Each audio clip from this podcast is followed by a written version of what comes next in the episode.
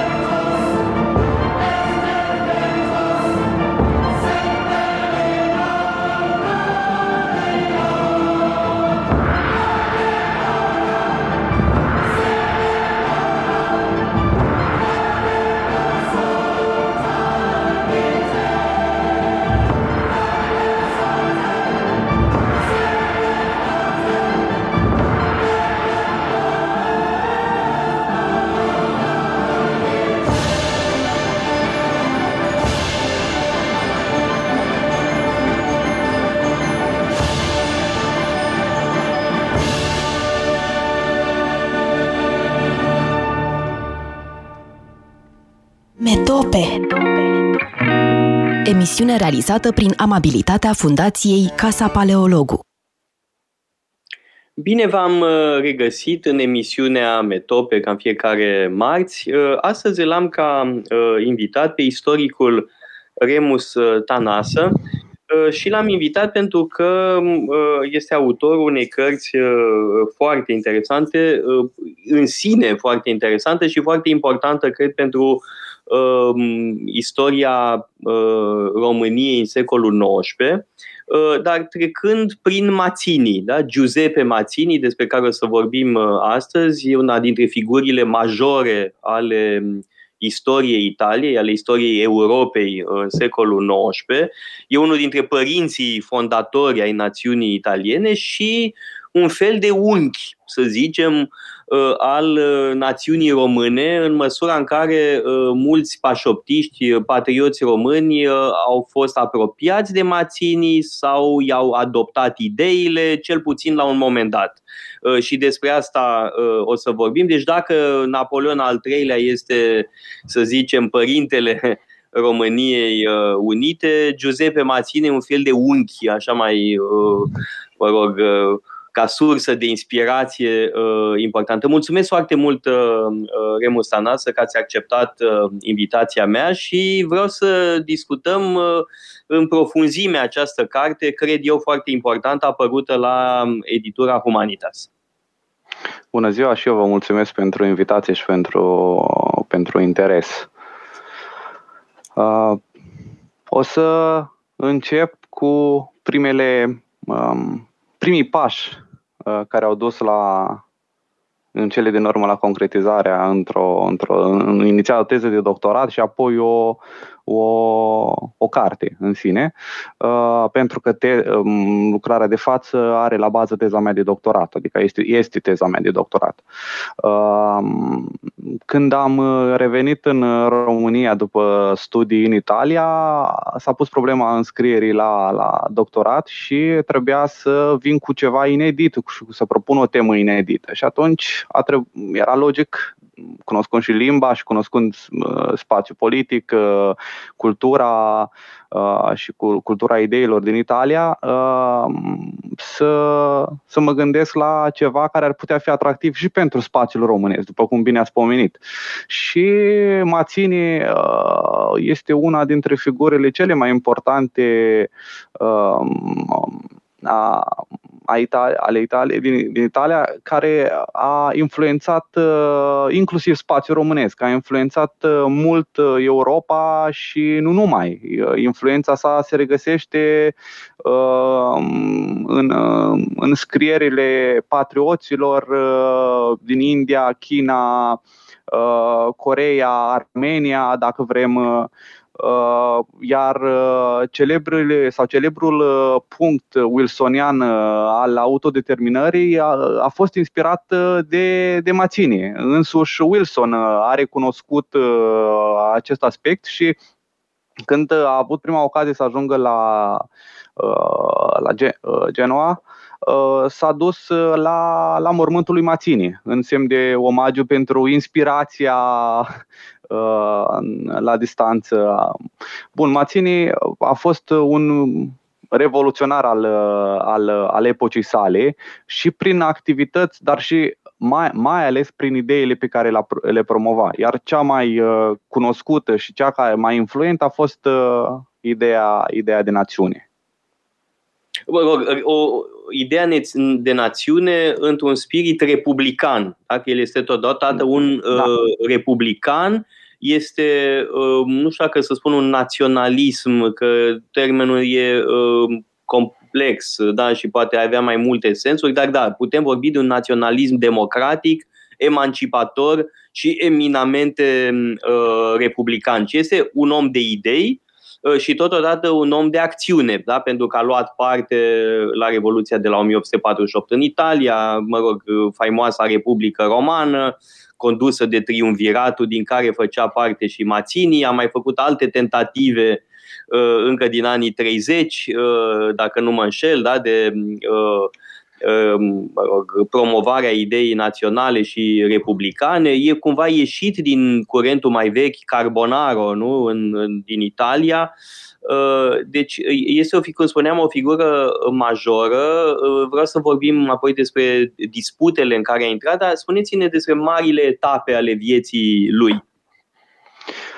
Da, după cum ați uh, menționat, el provine din rândurile carboneriei, a fost membru până când a avut de ales între a fi exilat la marginea regatului Sardiniei și pe Montelui Uh, sau să plece în exil și a ales să plece în exil în Franța, pentru că uh, Franța era un atelier fecund de idei și de conspirații la care uh, el deja era conectat prin carbonerie.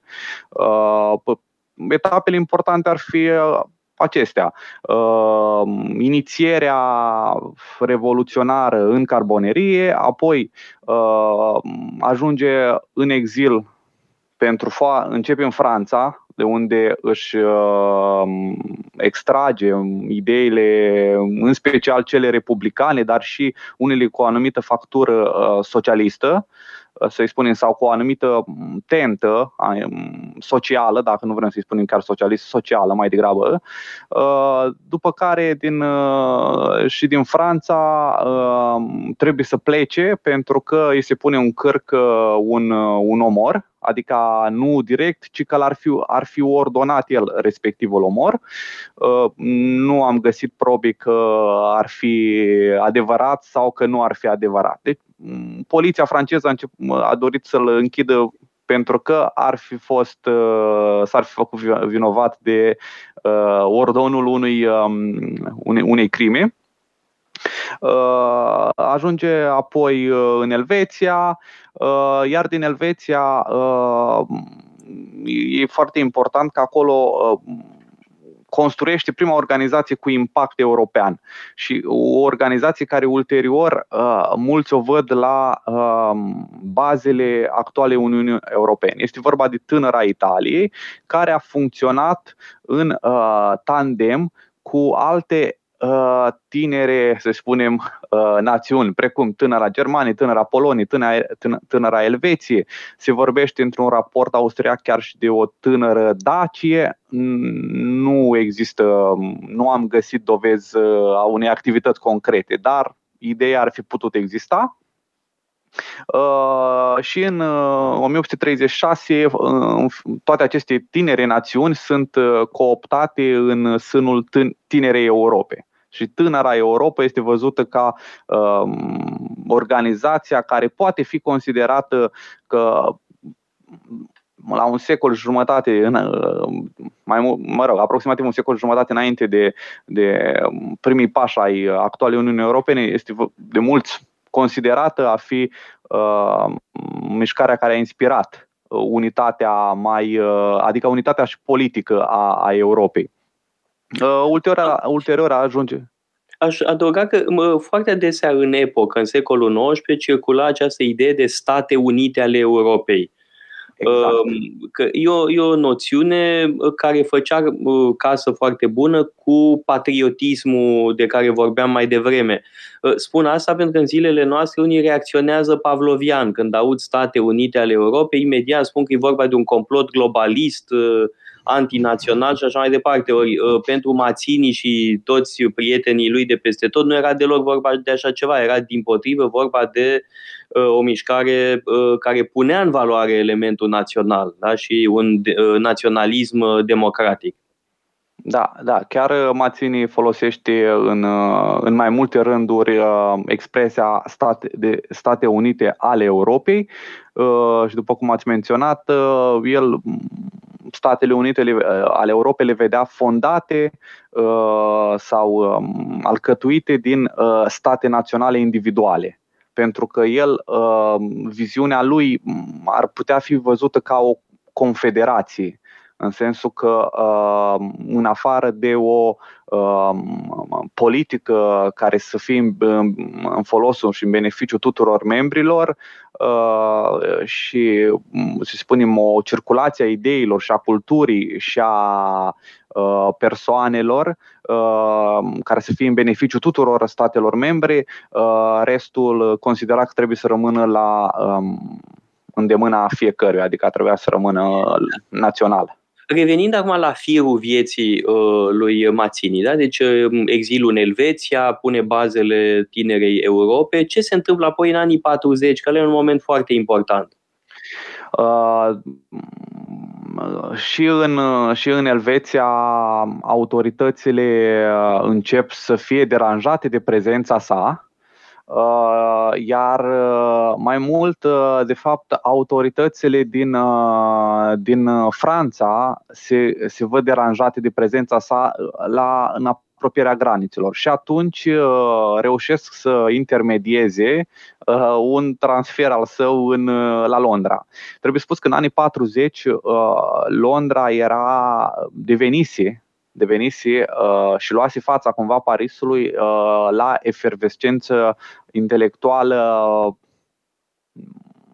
revoluționară și, da, revoluționară să spunem, pentru că acolo la un moment dat s-au aflat exilați uh, în același oraș uh, Mazzini, Karl Marx, Engels, uh, Ledru Roland, Arnold Ruj uh, și mulți alții. La un moment dat ajunge și Dumitru Brătean o să ajungem și la acel episod.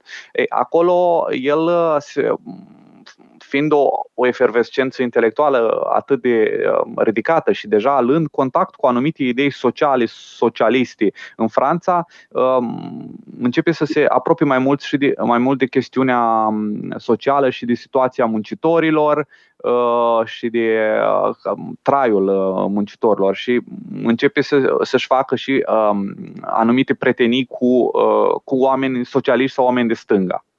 Uh, însă el nu renunță la um, ideea sa principală, cum că orice organizare statală, orice organizare a muncii uh, și orice organizare administrativă trebuie să aibă la bază națiunea, o națiune nouă, în sensul că uh, națiunea republicană a lui Mazzini, după cum o spune și ea, cuvântul, termenul republican trebuia să fie diferită de cea dinastică, pentru că uh, el în numeroase articole a criticat capetele încoronate că folosesc națiunea sau ideea de națiune, principiul naționalităților, ca o armă diplomatică în vederea măririi propriului uh, stat, propriului imperiu.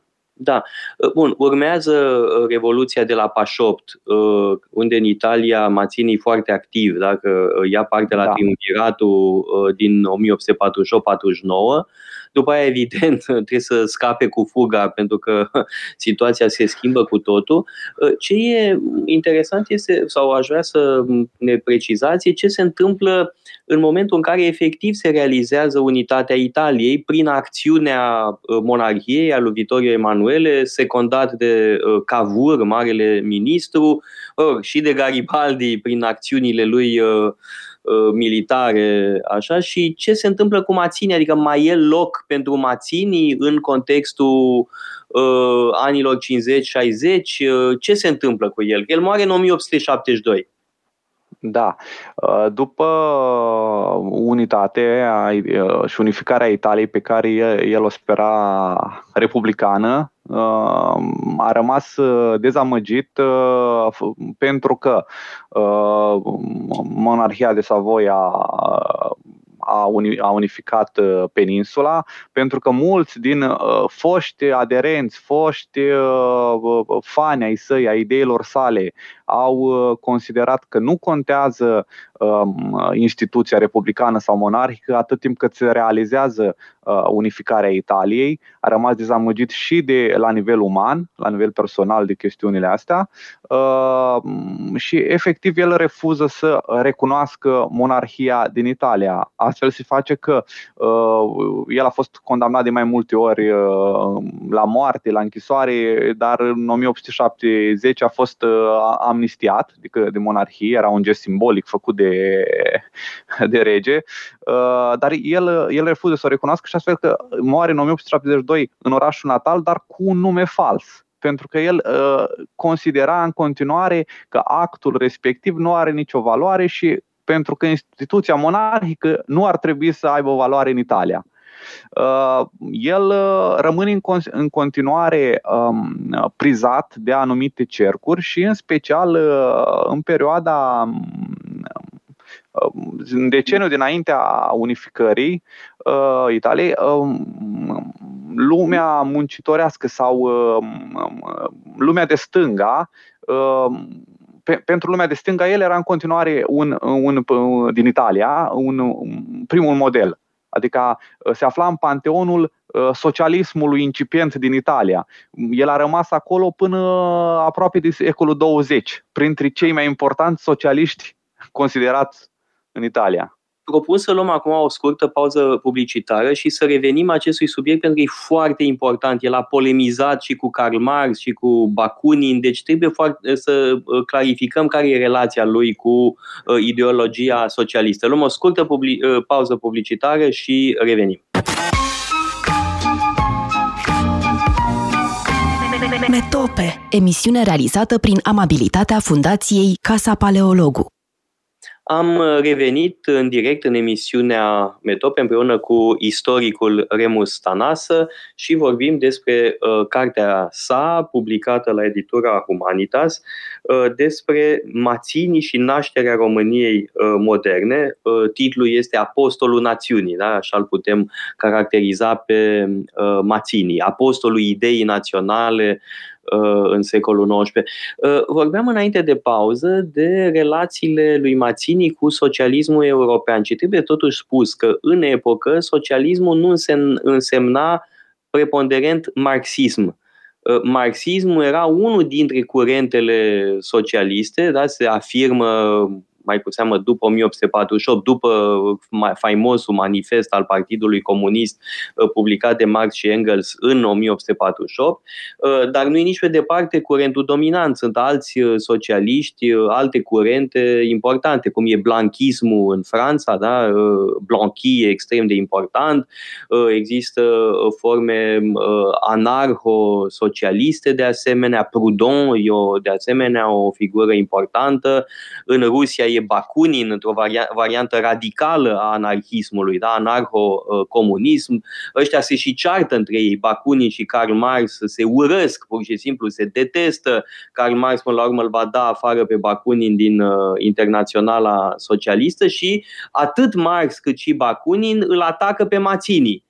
Uh, și aș vrea să clarificăm această chestiune și apoi, evident, vreau să vorbim și despre relațiile cu românii, că noi îl evocăm pe Mațini și foarte bine facem, pentru că este o figură majoră a istoriei europene, dar să vedem și care e legătura cu ai noștri. Da, să începem cu socialismul. Da? Ce anume reproșează Karl Marx, ce reproșează Bakunin și ce le reproșează el amândurora?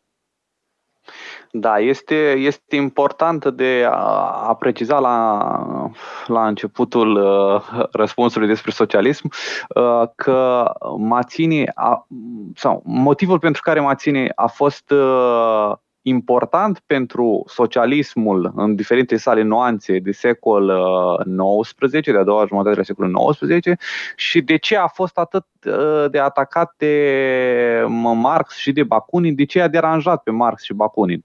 În primul rând, uh, trebuie spus că Mațini a făcut, a fost printre cei care au stat la baza primei internaționale socialiste. Însă nu trebuie să credem sau, sau să avem impresia că el a fost un socialist. Um, după cum am încercat să menționez în prima parte a emisiunii, social, socialist, pentru că la el nu, nu, nu, socialismul nu se aplică termenul. Oricum, el uh, dorea o îmbunătățire a uh, clasei muncitorești, um, însă o dorea pe, uh, pe linie națională nu dorea uh, promovarea unui internaționalism de clasă fără uh, state naționale. Uh, cu, alte cuvinte, cu alte cuvinte, ce voia el era integrarea proletariatului în națiune. Practic, uh, exact. uh, rezolvarea problemei națion- uh, sociale trecea prin uh, națiune. Asta e esențial da. de spus și este în totală contradicție cu uh, filozofia clasă contra clasă de, de mm, sorginte exact. uh, marxistă.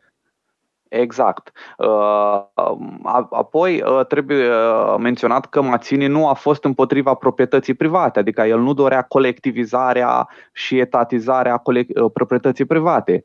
Din contra, el considera că proprietatea privată trebuia să fie accesibilă cât mai multor uh, oameni și cetățeni, pentru că vorbim de, de, deja de, a trebuit să vorbim de cetățeni pentru perioada respectivă în momentul când se constituie statele naționale, cel puțin în Europa de Vest. Uh, din nou, faptul că el nu înțelegea sau nu dorea să renunțe la ideea de proprietate privată deran, deranja pe, uh, pe, pe mai mari, între ghilimele, ai socialismului, uh, mai exact uh, Marx și Bakunin din perioada respectivă. Uh, iar, uh, din nou, uh, o, o, o, ceva, ultimul aspect pe care pentru care m-a ținut deranja pe cei doi era faptul că toți, toți trei erau uh, extrem de vanitoși și nu acceptau ca celălalt să aibă mai multă și mai, mai, mai mare trecere în rândul propriilor rânduri, în rândul propriilor oameni, adică în rândul socialiștilor. Uh, s-a, în, în, atât Marc cât, cât și Bakunin uh, l-au criticat uh, pe Mațini deci, pentru aceste aspecte, dar și pentru faptul că uh, considerau că Mațini avea un spirit prea religios Um, imprima ideii uh, de națiune o, uh, o aură religioasă. Și uh, Marx chiar l-a, l-a poreclit pe, pe Mațini uh, papa um, Papa Catedralei Democratice, Sfântul Petru Eremitul sau Teopompo, care Teopomp ar însemna cel, cel inspirat de Dumnezeu. Spiritul, din nou, acesta care religios pe care Mațini îl imprima națiunii și um, activității politice în, în, în cadru și în, în granițele naționale uh, îi deranja mult pe, pe ambii care, știm, erau uh, atei sau total pe lângă uh, ideea de religie uh, organizată.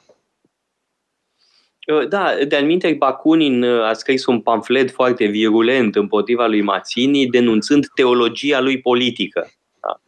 Uh, și iar sintagma asta, evident, a avut foarte mult succes uh, ulterior, dincolo de intențiile lui uh, Bakunin. Uh, Carl Schmitt uh, scrie pe tema asta, de-aia am ajuns să cunosc și eu toată această dispută între uh, Mazzini și uh, Bakunin. Într-adevăr, prin, prin um, activitatea și consecvența și uh, încăpățânarea lui Mațini față de ideile pe care le promova, uh, în spațiu um, cultural, politic uh, din Italia, s-a ajuns și la um, expresia religie civilă exact Mațini, Mațini a stat la baza acestei expresii și când cineva sau cei care analizează, analizează ideea de religie civilă, uh, prima persoană pe care o au în minte este, este Mațini. Deci vă puteți da seama cam care a fost influența sa uh, în secole și care a rămas în continuare pentru că pe scena politică din Italia mai sunt anumite direcții uh, Um, doctrinare care folosesc expresia, adică religie civilă. Da, spuneți-mi ceva, dumneavoastră ați studiat în Italia, menționați acest aspect și mai devreme, din câte știu eu, la Perugia, nu? Da. Uh, și ce anume uh, ați uh, cercetat deja acolo? Adică uh, în anii petrecuți acolo, uh, când v-ați făcut masteratul, de pildă, ați abordat tematica asta, maținii sau ce, ce anume ați uh, uh, făcut? Nu, nu n-am, n-am abordat uh, tematica uh, maținiană. Uh, m-am ocupat de. Eu am făcut și eu a doua facultate acolo, deci și o, licen- o a doua licență în Italia, ulterior și masteratul. În timpul licenței m-am ocupat de uh, Partidul d'Azione, Partidul Acțiunii, care este inspirat de Mațini, așa, Partidul... pentru că el așa și numea Partidul Acțiunii din care a făcut parte uh, Norberto Bobbio. Da, exact. Marele, da, da, uh, da. Mă rog, marele politolog italian, da? și care da. uh, își extrăgea mare parte din idei tocmai din moștenirea maținiană. Exact, da. Uh, și ulterior, în timpul masteratului, m-am, m-am ocupat de democrația creștină și uh, sindicatul aferent în regiunea Umbria, care ar fi regiunea care cuprinde Perugia. Bun, deci pe scurt alte subiecte decât uh, subiectul de teză, dar să revenim la subiectul de teză, pentru că, sigur, vorbiți despre Mațini, uh, îi arătați importanța, analizați ideile lui, uh, dar să vedem care e relația românilor, da? pentru că um, sunt figuri ilustre din istoria noastră care s-au apropiat mai mult sau mai puțin de Mațini. Cel mai apropiat român de Mațini a fost, evident, Dumitru Brătianu Uh, fratele lui uh, Ion Brătianu, care a făcut și parte din comitetul central uh, creat de Mațini la Londra. Alții însă, deși erau influențați de Mațini, au luat o anumită distanță. Chiar și Cea Rosetti, într-o anumită măsură, în contextul nou monarhic, se distanțează puțin sau nu mai face atâta caz de Uh, mă rog, simpatiile lui maținiene. Da? Explicați-ne puțin uh, de unde vine această atracție, uh, de ce era Mațini interesat de români, de ce mai degrabă de români decât de unguri, că a fost și problema asta, și de ce unii s-au ferit puțin să fie asociați cu Mațini. Uh, da, băi, prima, primul lucru care uh, le, le-a trecut prin minte pașoptiștilor uh, la momentul 48-49 a fost uh, uh, capacitatea lui Mațini de a, de a mișca oameni și conștiințe, prin, în special prin ideea națională, prin ideea de națiune, așa cum o vedea el, republicană și prin faptul că el a fost primul dintre cei trei triumviri în cea de-a doua republică romană, care chiar dacă a ținut 5 luni, aproximativ, da, 5 luni, a, a avut un impact de, de imagine asupra lui și l-a propulsat pe Mazzini Uh, în, în lista și în topul uh, revoluționarilor europeni, având cea mai mare vizibilitate uh, până la sfârșitul anilor 50, avea cea mai mare vizibilitate în Europa. Ulterior a fost eclipsat de Marx, chiar și Bakunin la nivel european. Românii s-au asociat ulterior Comitetului Central de la Londra lui Mazzini prin figura lui Dumitru Brăteanu, după cum foarte bine ați menționat. Dumitru Brăteanu fiind de altfel și singurul român care l-a cunoscut personal pe, pe Mazzini. Cu Mazzini au mai corespondat și cea Rosetti, Uh, și uh, ulterior uh, chiar Eugeniu Carada, guvernatorul băncii naționale, dar doar Dumitru Brăteanu l-a, l-a cunoscut um, personal. I-a influențat. Un moment, un moment, cât de apropiați erau Dumitru Brăteanu și Mațini? Era un apropiat colaborator al lui Mațini? Uh, nu, nu se poate spune că era unul, uh, unul apropiat. Uh, Mațini a luat partea românilor, în special în uh, divergențele, uh, diviziunii asupra viitorului Transilvaniei, însă nu uh, trebuie menționat că exilul maghiar era totuși mai, uh, mai bine organizat și mai vizibil decât, uh, decât cel uh, român. Cu toate acestea, Mațini, uh, și exemplific în, în carte, în cercetare, uh, în privința Transilvaniei, uh, admitea faptul că viitorul, viitorul va fi unul românesc. Deci, riscând și punându-și în cap exilul uh, maghiar și în special figura numărul unu a exilului, a exilului maghiar Lajos Kossuth, uh, el a admis și a transmis acest mesaj chiar lui Kossuth, cu, cu, pe care încerca să-l atragă tot în același comitet central de la, de la Londra. Însă nu, nu a reușit, pentru că, după revenind la români, atât Kossuth cât și românii ulterior nu au dorit să se asocieze foarte mult cu figura lui Mațini, pentru că avea o figură de conspirator. Iar dar uh, pentru un motiv sau altul, erau nevoie de, de fonduri și de susținere. Iar fondurile și susținerea veneau în special de la statele monarhice, că majoritatea statelor erau monarhice în, în, în Occident, majoritatea, adică toate statele care contau erau monarhice. Și astfel, ca să nu um, pericliteze un eventual sprijin financiar sau politic din partea statelor occidentale, uh, românii nu, uh, nu s-au uh, asociat uh, foarte vizibil uh, cu, cu Mațini, nici măcar, cum ați spus, nici măcar uh, Cea Rosetti uh, și nici măcar Dumitru Brăteanu chiar. Deși la moartea lui, uh, lui uh, Mațini în 1872, atât Brăteanu, Dumitru Brăteanu, cât și Cea Rosetti au scris uh, niște articole de ziar uh, cu multe elogii la, la adresa lui Mațini. Uh, în uh, care era viziunea lui Mațini pentru, pentru români și de ce a căutat să se asocieze totuși și cu românii. Pentru că, uh, în primul rând, uh, el vedea um, era nevoie de români pentru a fi un ghimpe în, în, uh, în spatele austriecilor. Problema principală pe care o vedea Mațini pentru Italia era Imperiul Austriac. Astfel că era nevoie de a căuta aliați, posibili aliați, viitori aliați, uh, împotriva Austriei. Uh, un, un alt aspect pentru, pe care uh, Mațini îl avea în vedere era um, problematica suveranității celor două principate și cu, și cu Imperiul Otoman. Din nou, pe, pe otoman sau statul otoman, Mațini îl vedea ca unul anacronic. Iar al treilea aspect pentru care, din nou, românii erau căutați, dar nu numai românii, și multe alte uh, național, uh, naționalități mai mici din estul Europei, era pericolul panslavismului, pericolul uh, expansionismul agresiv al Rusiei, care se manifestă nu de azi, de ieri, ci de multe sute de ani. Și în perioada respectivă era la fel de vizibil acest expansionism al Rusiei Domnule Tanasă, poate știți dumneavoastră, există statui de ale lui Mațini în România? Um, eu nu știu să, fie, să existe vreuna. Hm, ia să ne apucăm să facem statui cu Mațini, că prea e pe placul nostru. E, bifează tot ce ne uh, place. Da. Ar, ar, ar, ar, ar merita. Nu una, mai multe. Da, da, da, așa e.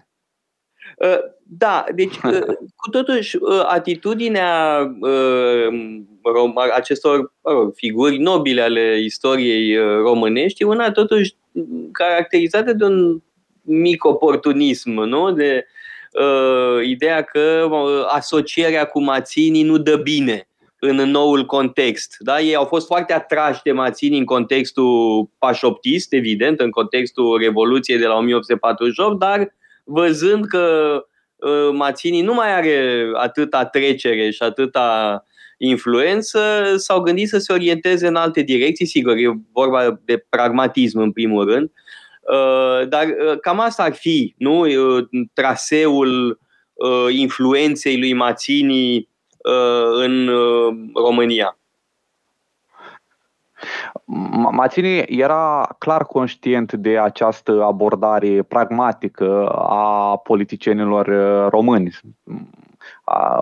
De altfel, este destul de ciudat pentru că în 1853, când începe um, războiul Crimeei, um, Dumitru Brăteanu este invitat de, de Palmerston, uh, prim-ministrul britanic, uh, la, la discuții.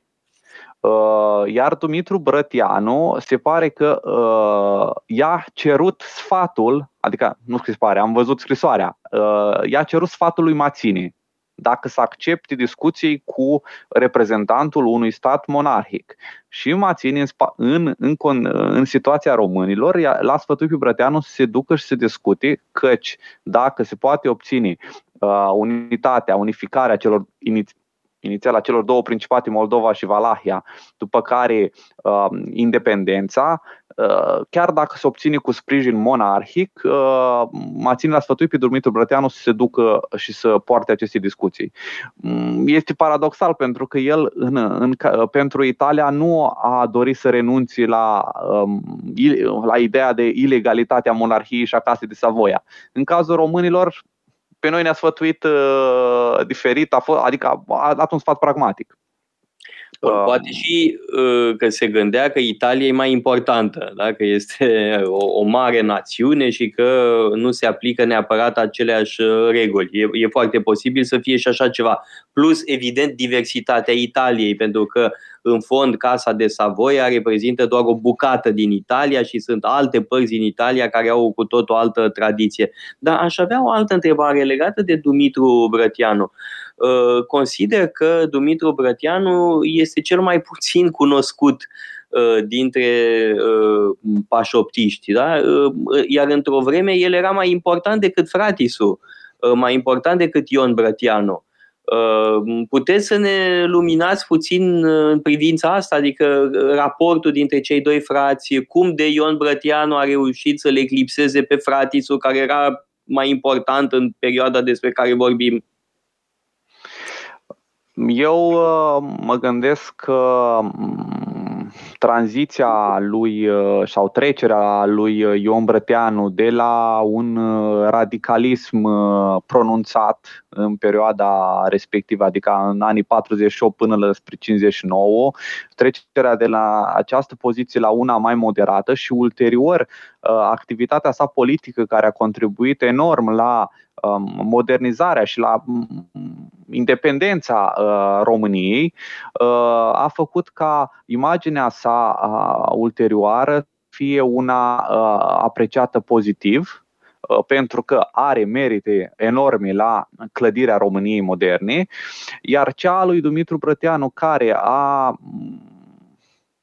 nu a, cât a, de exemplu, cât a fost prim-ministru, nu a, a avut mari um, consecințe um, perioada respectivă pentru, pentru România um, și faptul că nu a renunțat la romantismul său revoluționar, Adică el până la sfârșitul vieții și-a păstrat un discurs foarte romanțat și foarte în stilul maținian. Adică de, din anii 50 până la sfârșitul vieții, Dumitru Brătianu și-a păstrat același stil, aceeași retorică.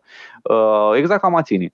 Um, din, eu consider că ăsta e motivul principal. Faptul că Ion Brăteanu a trecut la o poziție moderată care a dus la uh, beneficii enorme pentru România modernă. Pe când Dumitru Brăteanu a rămas un romantic, un, un, un romantic la modă, dacă se mai putea spre sfârșit de secol XIX să existe așa ceva. Da, bun, a fost primar al capitalei, da?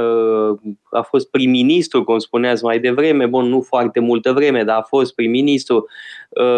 E o figură care totuși contează enorm. Și pentru cei mai mulți, Dumitru Brătianu e doar un prenume în plus, da? fără să știm prea bine, noi știm, dar cred că lumea în general nu știe multe despre Dumitru Brătianu, da? iar totuși în contextul anilor 50, aș spune, Dumitru Brătianu aș zice că e chiar mai important decât fratele lui. Uh, până când da. Ion Brătianu devine uh, important în politica românească, dar abia mai târziu, în anii 60. Da, Ion Brătianu, aici am fac o, o scurtă mențiune în, carte, în cartea mea, Ion Brăteanu începe să prindă greutate după um, scandalul uh, condamnării și închiderii sale în Franța. Uh, atunci capă o anumită notorietate printre, uh, să spunem, revoluționarii europeni, chiar și printre uh, oamenii de stat care priveau cu simpatie la anumite idei revoluționare, oamenii de stat din, din Occident care contau. Uh, după și tot atunci, tot ca în perioada Despre aia mai vorba? Despre ce e vorba? El a fost uh, arestat în 1853 uh, pentru că ar fi fost acuzat, a fost acuzat de un complot la adresa lui Napoleon al III-lea. Și pentru că s-au găsit în casa lui anumite manifeste care erau de o factură revoluționară. Evident, nu instigau la, la crimă, nu, nu departe de așa ceva. În plus, conta și faptul că revenim exact cumva se leagă de ce ați spus dumneavoastră, de ce ați remarcat dumneavoastră, uh, autoritățile din Franța au considerat că fratele, fiind fratele lui Dumitru Brăteanu, care în momentul respectiv făcea parte din Comitetul Central de la Londra lui Mazzini, fiind deja acest statut de frate a unui uh, revoluționar de la Londra uh, îl consemna în ochii lor. Uh, mă rog, trebuie spus că oricum el nu a avut parte de um, o închisoare adevărată. A stat într-o bibliotecă, pe la niște pensioane, până când în 56 a fost uh, degrevat de orice uh, pedeapsă legală. A avut chiar sprijinul, a avut sprijin important a unor oameni politici importanți, inclusiv sprijinul lui Jerome Bonaparte, care era văr cu Napoleon Bonaparte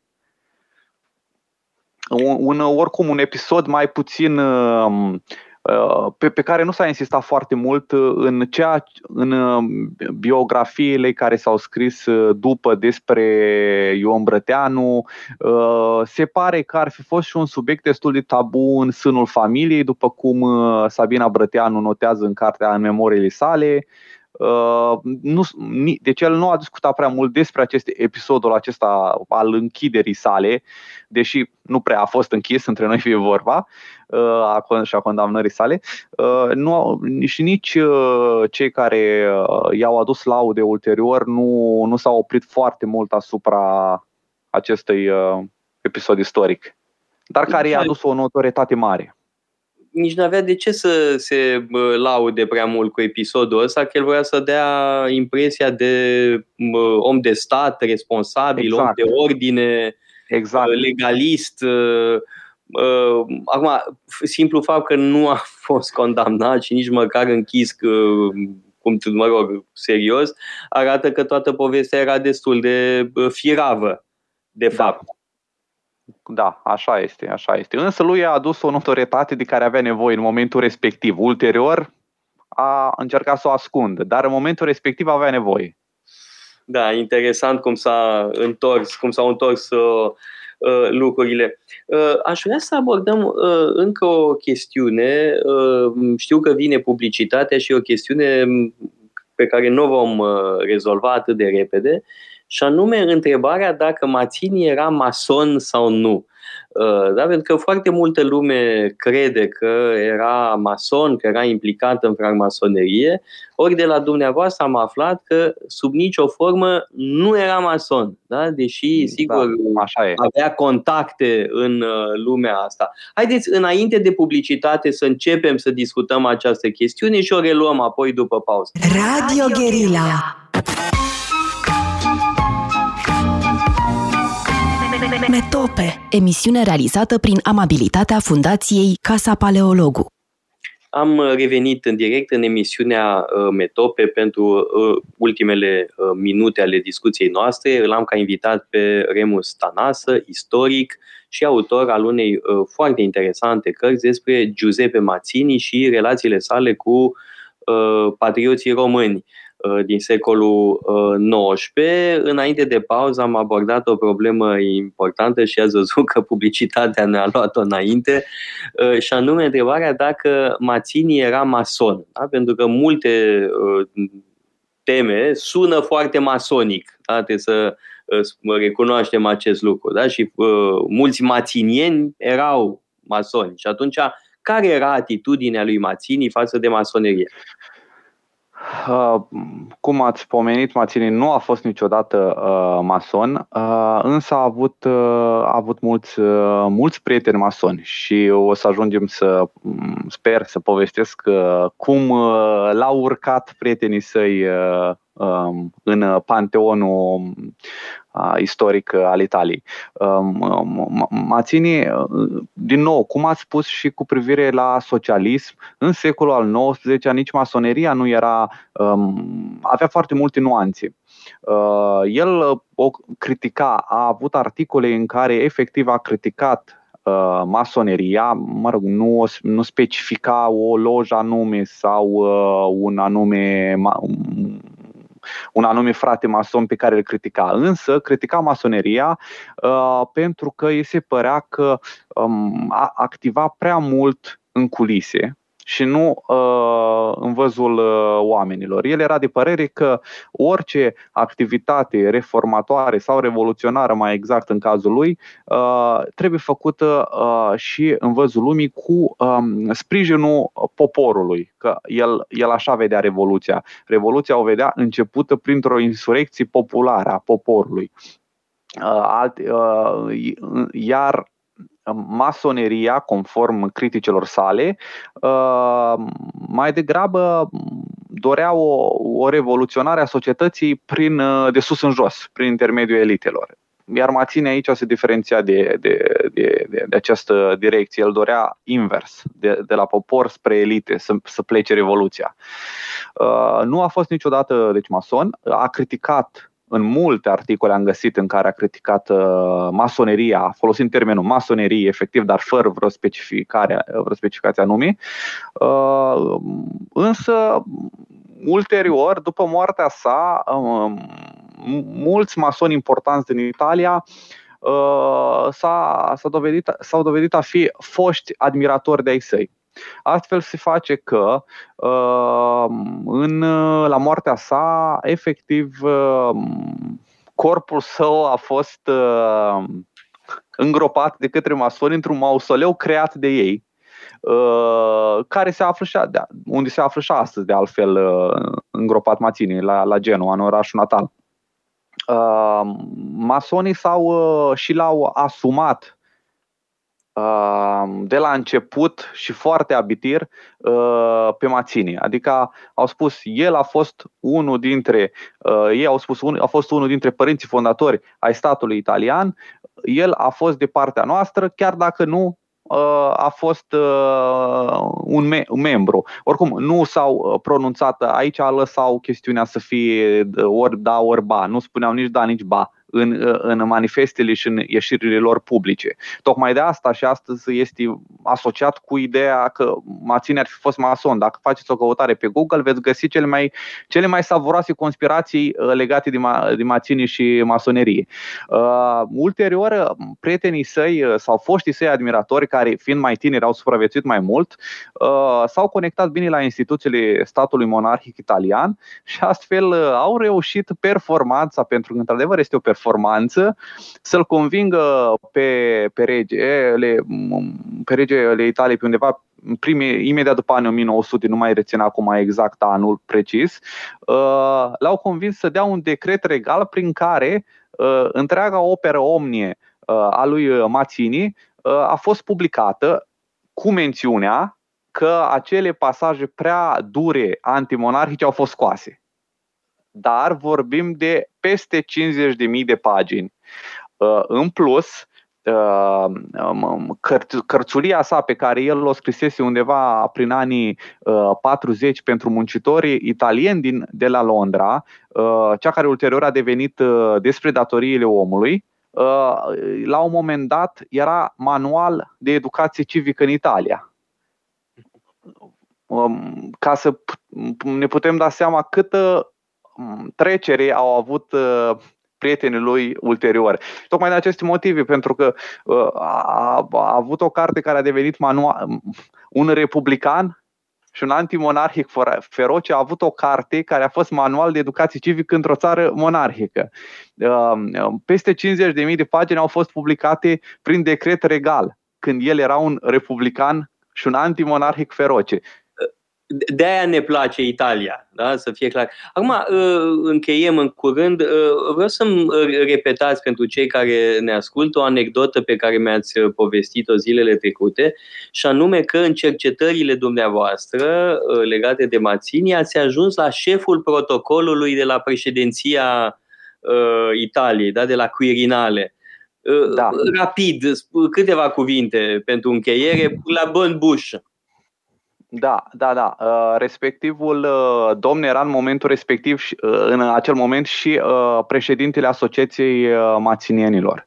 Asociația Maținiană există în continuare în Italia, operează, are un site, are bibliotecă, are ziare de promovare a ideilor maținieni și respectivul, uh, eu având nevoie să cercetez mai multe, am fost pus în contact cu, cu, cu dânsul, care m-a invitat inițial la birou, la, la biroul său, de la Chirinale. Eu n-am știut cine este, ce face, cu ce se ocupă. Când am ajuns acolo, n-aveam la mine sacou, am fost uh, controlat să n-am arme, mi s-a dat un sacou și am urcat la dânsul. O persoană foarte agreabilă, uh, ulterior am mai avut și alte contacte în afara chirinalului cu, cu, cu dânsul, o persoană foarte agreabilă, mi-a pus la dispoziție uh, multe, uh, multe materiale, uh, în mod gratuit, evident, mi-a, mi-a, mi-a dat un sac de cărți, mă întorc înapoi în România uh, și uh, mi-a, mi-a făcut chiar o recomandare uh, de o anumită carte care nu are legătură nici cu uh, nici cum a ține în mod direct și nici, uh, mă rog, nu, nu cum a ține în mod direct.